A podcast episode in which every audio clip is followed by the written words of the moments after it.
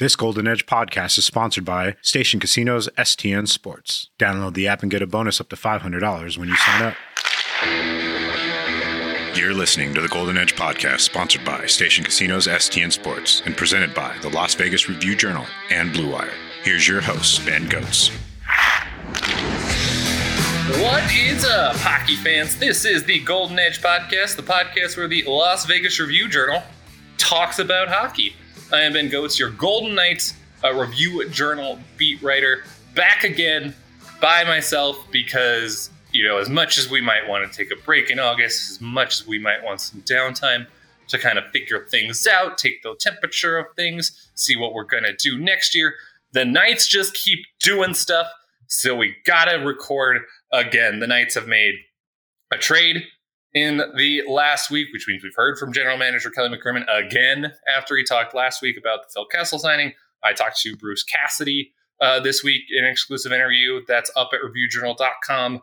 Uh, right now, we got uh, a kind of sort of uh, Mark Stone update.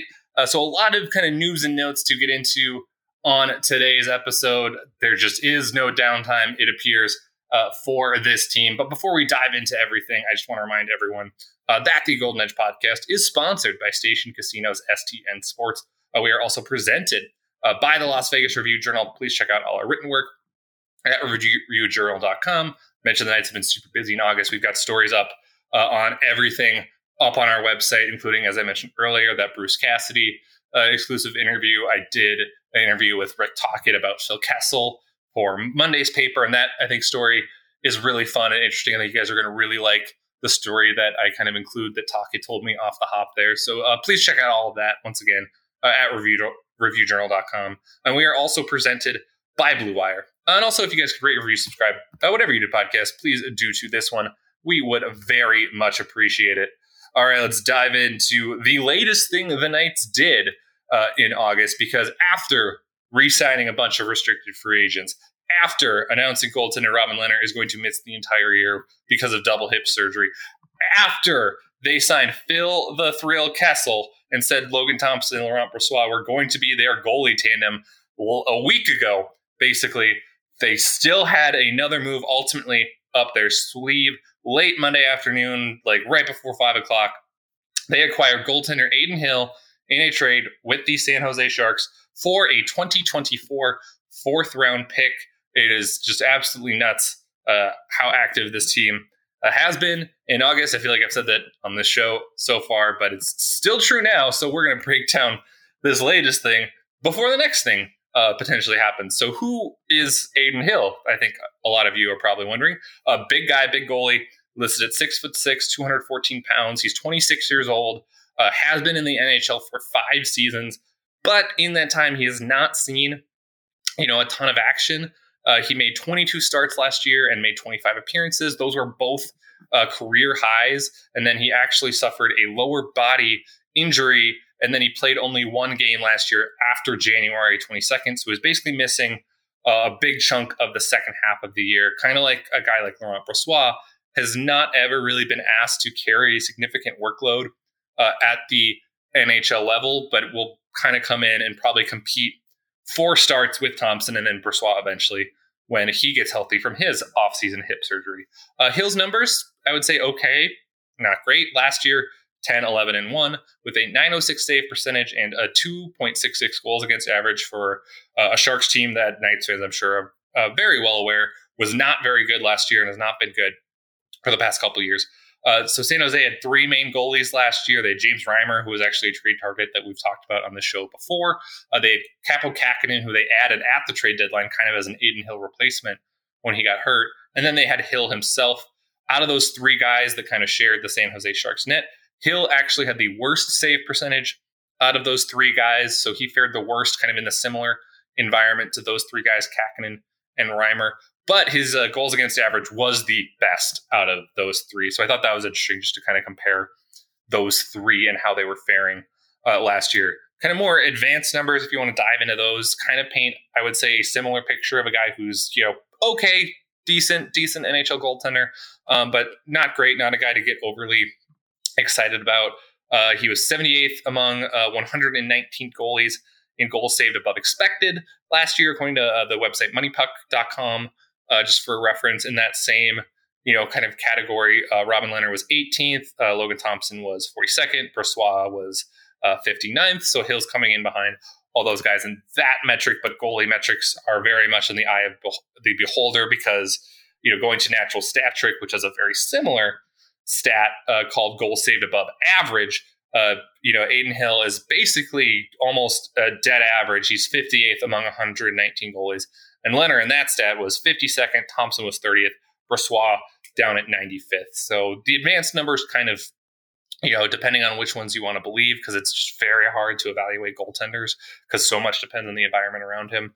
Uh, but I think both kind of statistics portray, you know, Adin Hill as you know, decent, obviously solid NHL guy, but not a guy that you probably want to overtly rely on and not a guy that you're expecting kind of star quality uh, production out of. Uh, he does have one year left on his contract with a uh, $2.175 million cap hit, so he's going to be an unrestricted free agent next season, which makes sense for the Knights. They have him for this year when Lehner is hurt, and then he'll be off the books next year when Lehner is ready to come back. Uh, one thing to note, I mentioned that James Reimer, you know, was a guy that has been speculated about could potentially, you know, be a guy the Knights went after.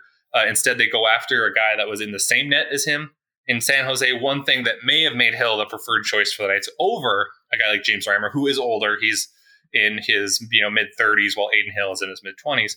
Uh, Knights goaltending coach Sean Burke uh, was the Arizona Coyotes assistant general manager and goaltending coach. Uh, the year before, they drafted Hill in the third round in 2015. Uh, so there is a connection there. I don't know for sure.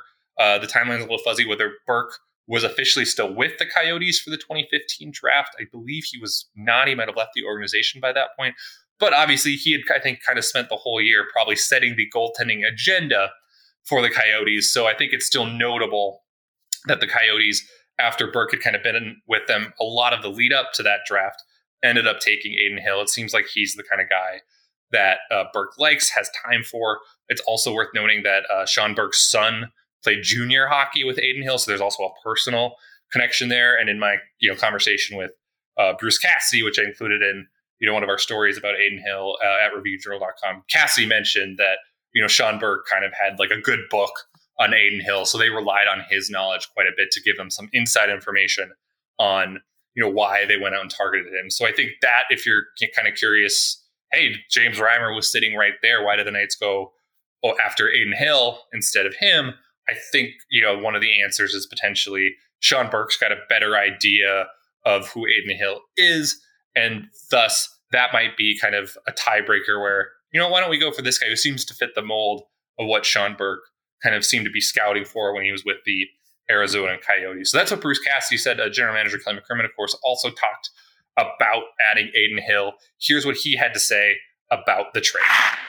For size, athletic ability, I think if you look at his body of work, he's had a lot of starts over the last couple of seasons against top 10 teams. And uh, I don't know exactly the rationale behind that, but uh, uh, that's how it's played out for him. And he's played well in, in those situations. So that's uh, you know that's what we see when we uh, when we look at the at the goaltender. Um, you know he's you know 25 years old. He's uh, at a good age. I think he's got uh, room left in his development curve to uh, you know continue to uh, improve and impress as uh, as a goaltender. So that was General Manager Kelly McCrimmon talking about this trade. I think, you know, like I said, it's pretty clear kind of who Adin Hill is in terms of you know you know, okay, not great goaltender. He's still 26, though, still could have room to improve. We'll see whether he's able to kind of take the next step with the Knights. Um, but I think then going now bigger picture from just the move itself, I think we have to ask what does this mean for the Knights, their goaltending outlook, and obviously what it means for their kind of potential as a team. I think for me, it seems to boil down to the Knights are kind of hedging their bets a little bit with what they said they were going to go with the Logan Thompson Laurent Brossoit tandem with another guy that's kind of in that same range.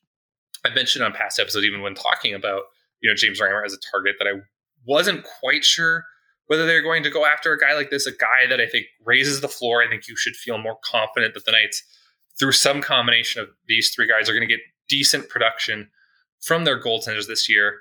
Um, but it, this is also not a move that raises their ceiling that much. Uh, this is not, I don't think Adin Hill is going to all of a sudden vault the Knights into the Jennings Trophy conversation. You know, basically, this is not a guy that's going to take them from, you know, what might have been a below average goaltending group to all of a sudden, you know, a top 10, probably. Um, now, I did kind of say I didn't think they would make that move for a significant asset. And I think a fourth round pick ultimately is not that much to give up. If you take a goalie, for instance, in the fourth round of draft, you're really taking off a flyer on a guy. So I think it's you know potentially a good bet that Hill, even in a one season with the Knights, or is going to provide more production than you know potentially whoever you would take uh, as with that fourth round pick. So I don't think you know it's a huge price to pay for the Knights just to kind of solidify their floor a little bit. Uh, I think it's also worth pointing out Hill was actually traded to San Jose last offseason a year ago for a second round pick. So the Knights are kind of getting him at a discount compared uh, to a year ago. Um, but when you look at kind of what the Knights said they were going to go into last season with just about a week ago, and then Kelly McCrimmon said on the Adin Hill uh, trade Zoom that basically they didn't think that they're going to be able to get something done. Nothing seemed to be on the horizon. And then just a couple phone calls with San Jose general manager Mike Grier flipped things, and all of a sudden Adin Hill kind of became an option. And so they brought him in. Uh, Hill, of course, I mentioned there's two other goalies there, and Kaapo Kähkönen and James Reimer. So San Jose did probably have to move one out before the year, and it seems like the Knights kind of took advantage of that to be like, we'll take you know one of your guys, and this is the guy out of your three that we want to target. But you know, heading into before they made that move, the Knights had Logan Thompson, who's played you know 20 NHL games, 50 AHL games, got a lot of promise, but not a lot of track record. So I think if you're the Knights and you really want to make the playoffs uh, again after missing last year, that's I think while they think very highly of Logan Thompson's potential, that is still a limited track record to kind of bet your entire season on. And then you've got Laurent Brossoit, who's coming off uh, off-season hip surgery. You're not sure when he's going to be available. And then he too made a career high 21 starts last year. So you're not potentially expecting Brossoit to give you, you know, a ton. If you're mapping out Laurent Brossoit to make 40 starts for you next year, I just don't think that's probably in the cards. So it makes sense to bring in another goalie who can eat up some of those starts, who can share the workload. And then this way, the Knights too can feel pretty confident. I think that they can map out a lot of their 82 games with some combination of Thompson, Brossoit, and Hill, and not have to rely on a guy like Michael Hutchinson that much, who was potentially going to start the year you know, as a backup, and then potentially, if Brossoit was ready, be the third goaltender throughout a lot of the year, uh, despite being a guy who was available on a you know one year basically minimum contract and everything. This gives the Knights you know three NHL goaltenders that they can mix and match and feel comfortable that they're going to get decent uh, production out of. Not outstanding production, like I said. I don't think anyone's winning. You know, the Jennings are getting Vezina votes here, but you can feel decent enough about all three of these guys without relying on any one of them to carry the load for you necessarily, which is not something based on their track records that the Knights should be expecting them to do. So, like I said, as a hedge bet, uh, this makes sense. I also think in terms of you know why this move happened. You know, was this something that the Knights needed to do? Uh, which I briefly mentioned last show when we were talking about the Phil Kessel thing, how the Robin Lehner going on uh, long-term injured reserve eventually uh, kind of situation was going to have to work, which is that it's advantageous to the Knights in terms of their salary cap accounting to either spend Robin Lehner's kind of five million dollars cap hit that they you know will get in relief when he goes on long-term injured reserve, either all in the off season or all during the season. You can't split that up. You can't do a little bit of one and a little bit of the other. It's either you spend $5 million before the season if you're the Knights to make up for that loss, or you can spend $5 million during the season, whether it's trades at the deadline, trades before the deadline, you know, whatever you want to do there. You have to pick kind of one lane or the other. Uh, the Phil Kessel signing last week obviously sent them down the path of even though it was only a million and a half dollars of going down the we're spending this money now lane. And so obviously I think it makes sense that if that's the lane they chose, and I'll kind of get into a little bit, you know, what the repercussions of that might be. But if that's the lane you're going to choose, then you absolutely need to keep spending. You need to use up that cap space. And so the other position that the Knights needed outside of secondary scoring, which they hope they acquired by signing Phil Kessel, was obviously a goaltender. So it makes sense that then, hey, they went out and got a goaltender now between Kessel and Adin Hill, the Knights are spending like approximately $3.7 million of Robin Lehner's kind of $5 million long term injury reserve.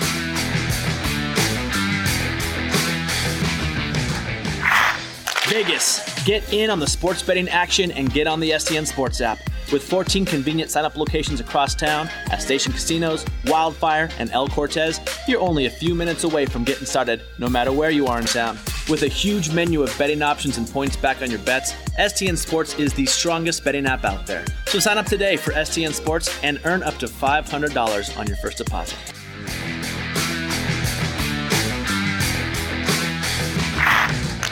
Uh, cap relief, they can make up that other money uh, based on, you know, depending on the size of the contract Nick Hague gets, how many extra forwards they carry on the roster. Because as I talked with Bruce Cassidy, you know, guys like Jake Leschyshyn, Jonas Rondbjerg, and Paul Cotter all are going to be competing for spots on this roster because they're all no longer waiver exempt. So if they don't make the NHL team, they'd have to get sent down to the minors. So it might benefit the Knights to keep one or multiple of those guys around as like extra forwards, even the 13th, 14th forward.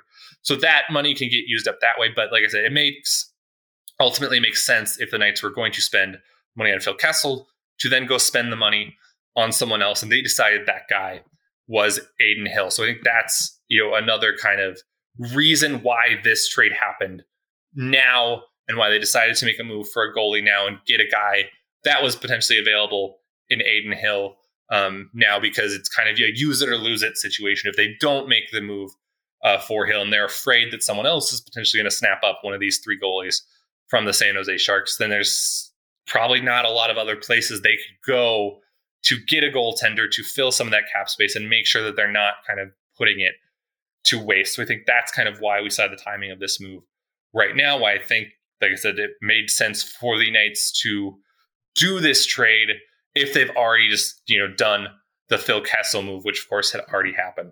Now, in terms of potential downside or repercussions, as I kind of hinted at earlier, um, what I've already said, and I think this is true, is that the one thing this doesn't do is raise the ceiling of the Knights all that much. Uh, Adin Hill, like said, 906 save percentage last year.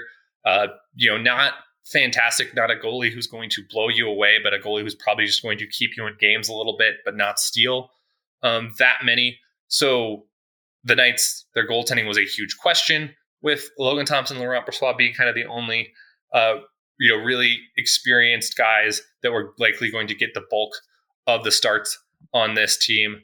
The fact that you add Adin Hill, I think makes the Knights probably feel a lot better that they're going to be a playoff team this year. It certainly, I would say, raises their odds of being a playoff team next year. They probably, I think, were already very much favored to make the playoffs, but that should now even go up in terms of they should feel very confident about their way to get into the dance because one of the potential ways that they could fall out of the mix again is if the goaltending faltered. Well, now you have kind of more insurance, uh, you know, another leg to stand on here to say, like, we're going to get solid enough goaltending to get us through the season.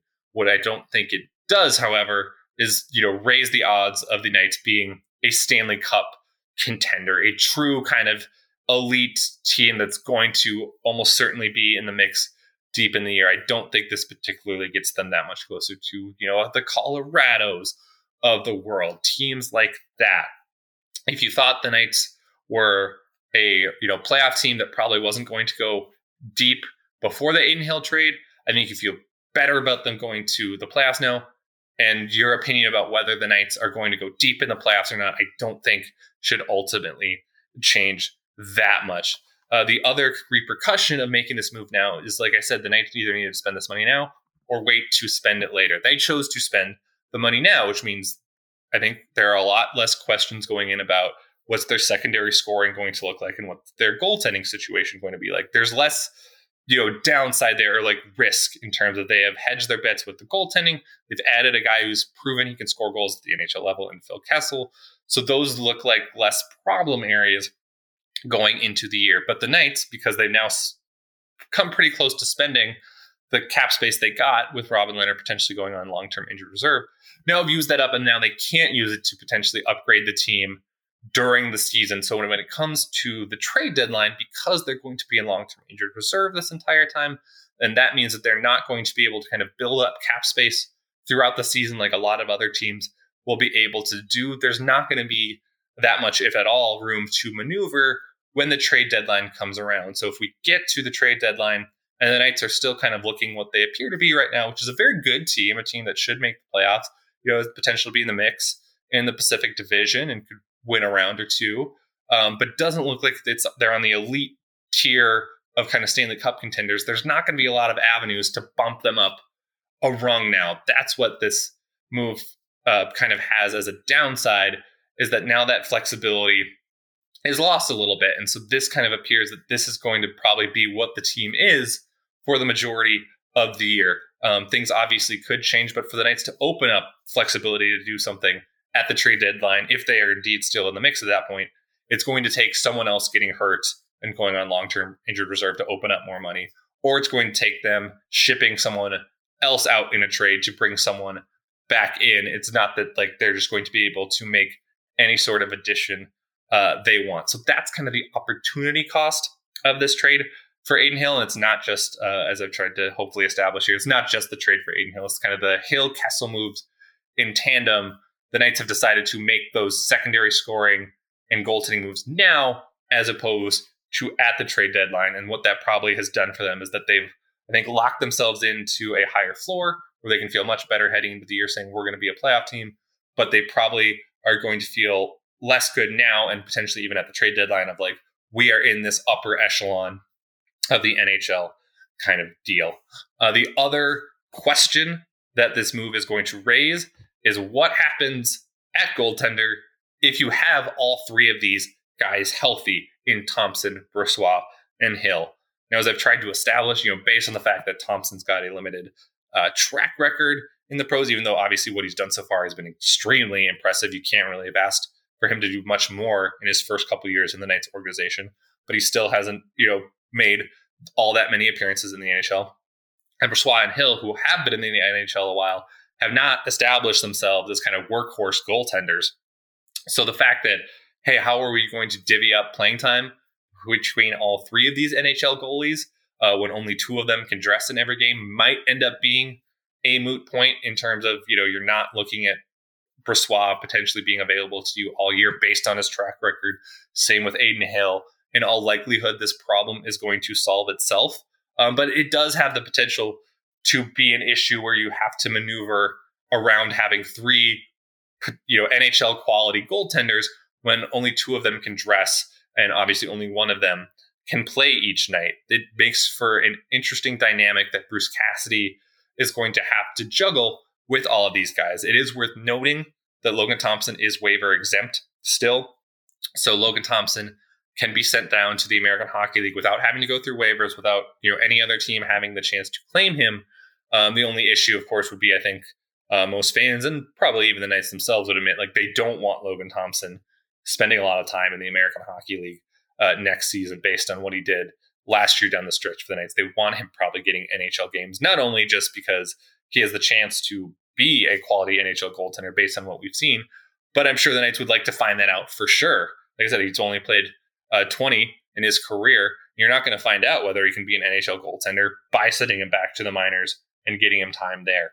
But spacing that out will be kind of interesting because he is the one guy that has the maneuverability to go up and down. So if Brossoit is healthy sometime early in the year, coming off his offseason hip surgery, we're not exactly sure uh, what exactly his timeline is to return to the Knights. But if he does get healthy early in the year, uh, it seems I would say probably likely that in that case maybe Thompson has to go down just because he's the guy that can go down, and then they roll with Hill Brossoit for a little bit and kind of you know in the back of their minds expect at some point one of these guys is going to need some time off, and then we'll bring back up Thompson, you know, and kind of say like, look, like it's probably not going to look good in the short term that we have Thompson in the minor leagues, but you know Hill and Brossoit combined have never started more than 42 games in an NHL season. So that still leaves, even if they max out their career highs again, that leaves 40 games for Logan Thompson.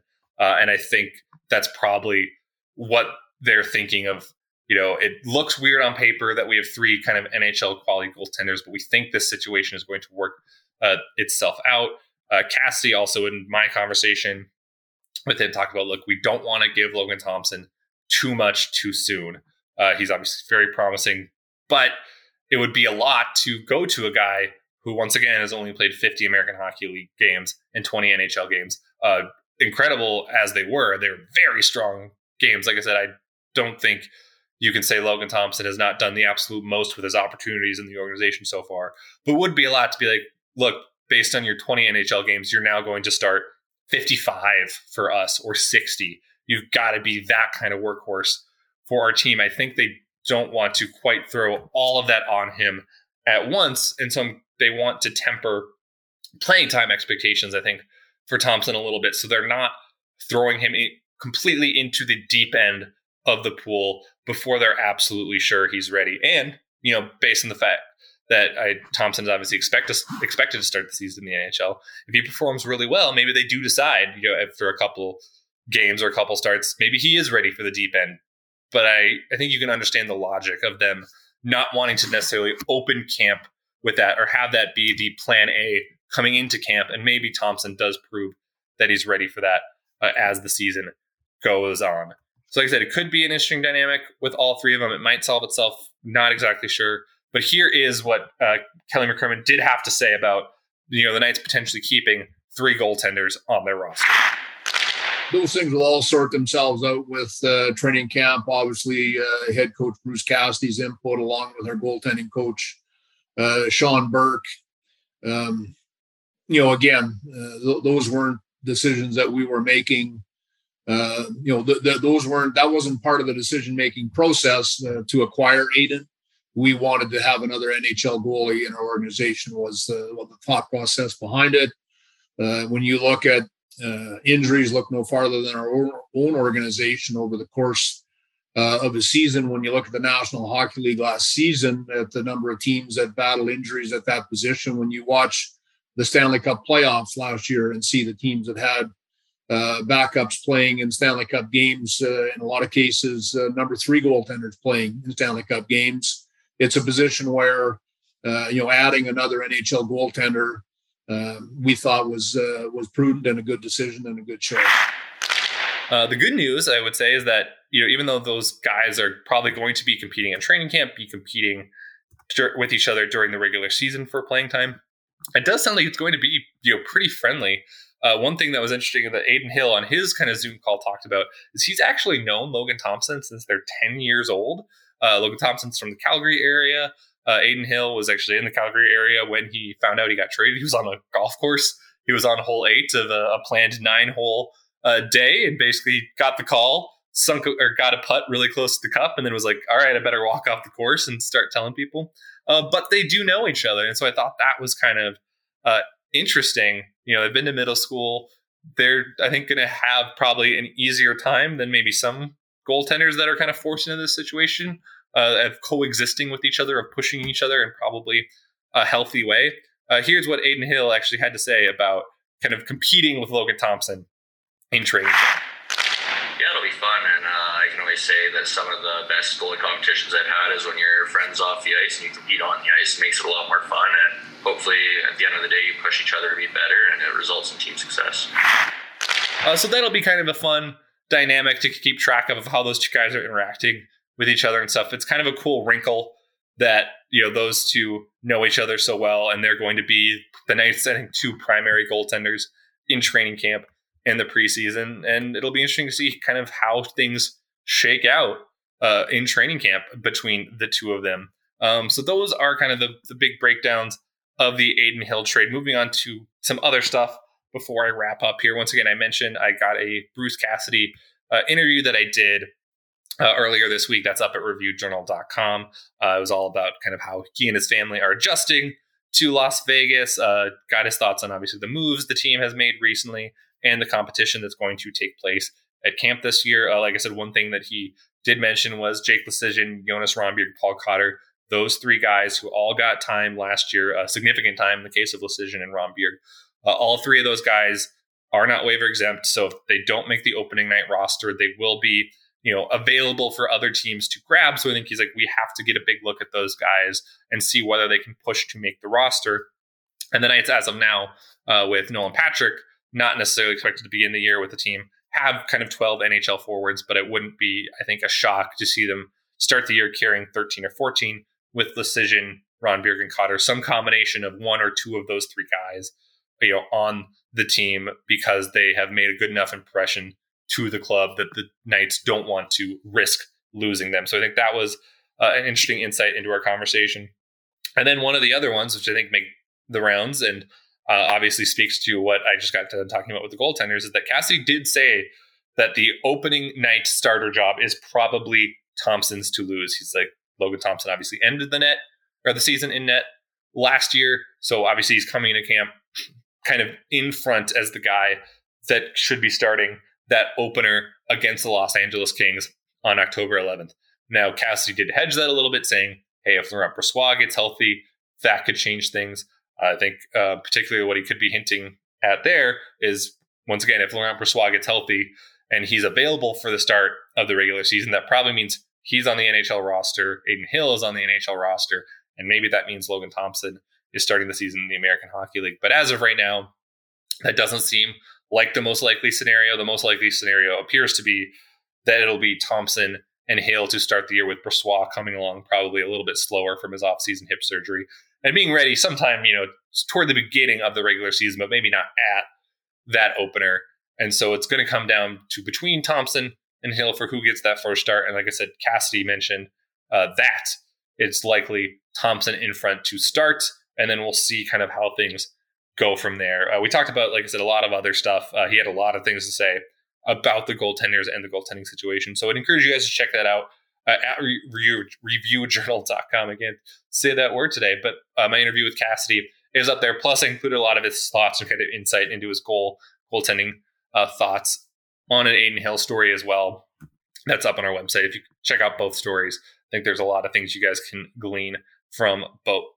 Uh, the other thing to quick mention is that we did get a brief update on Knights captain Mark Stone from Kelly McCrimmon. Uh, you know, just to state what McCrimmon said, Stone is back on the ice. He's skating. He feels good about how his back is progressing. Obviously, in May, uh, Mark Stone had back surgery uh, because of an injury that kept him out for more than half the season last year. Uh, everything is basically on track for him so far to be ready for the regular season.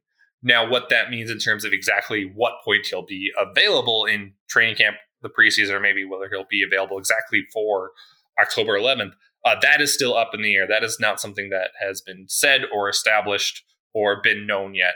Uh, he still has a lot of hurdles to clear in his rehab. Uh, and I think it makes sense that uh, Kelly McCrimmon did not provide a clear timeline because it is a back surgery. Like it is tricky. It is, you know, there is a lot of hurdles to go through, and maybe just one day it kind of acts up again, and you just don't know what happens. But uh, as of right now, there is not an exact time frame for when Mark Stone is expected to be with the Knights in of training camp and the preseason, just because there's still a lot of steps he has to take to be fully cleared uh, to play hockey again. But with, there have been no setbacks in terms of his recovery from the surgery, and it is expected he'll be ready for that October uh, 11th opener. Um, I mentioned all this because uh, I asked McCrimmon about it because it did become a thing a little bit Monday um, because of an NHL.com story uh, that was later kind of modified, and it was about Jack Eichel. It mentioned that Stone uh, was expected to miss training camp, and it was later kind of clarified. And like I said, McCrimmon said it too. Of you know, he's expected to be ready for the opener. Uh, we're not sure what his availability, exact availability, looks like for training camp yet, just because he is still a decent ways away from being able to play in a game. Like I said, no setbacks or anything. There has been no negative news, at least the Knights are saying, on the Mark Stone front. Um, just the timeline is we they believe that he'll be ready for that opener. They don't know what it looks like uh, before then. Uh, so we'll ultimately have to see what happens day one of training camp, whether Mark Stone is on the ice uh, with the team. If he's not, if he's on the ice but wearing a non contact jersey, and kind of see where things go from there. Uh, but that's the latest uh, on Mark Stone. Uh, has, you know, his skating is progressing, still a ways out from being able to kind of fully rejoin the team. And we're not sure exactly when that will be, but no kind of setback or anything as of right now has occurred. Uh, but that's going to do it for this edition of the Golden Edge podcast. Once again, we are sponsored by Station Casinos STN Sports. We are presented by the Las Vegas Review Journal. Once again, please check out uh, all our written work at reviewjournal.com. We've had a lot of stories up this past week and in weeks before because this team keeps doing stuff, which means we keep writing about it. So uh, make sure you check out everything we've got for you guys there. Uh, we are also presented by Blue Wire. And if you guys could rate, review, subscribe, uh, whatever you want to do to this podcast, please do. It. We would very much appreciate it. Uh, I'm Ben Gotz. This is the Golden Edge Podcast. And we'll talk to you guys again real soon.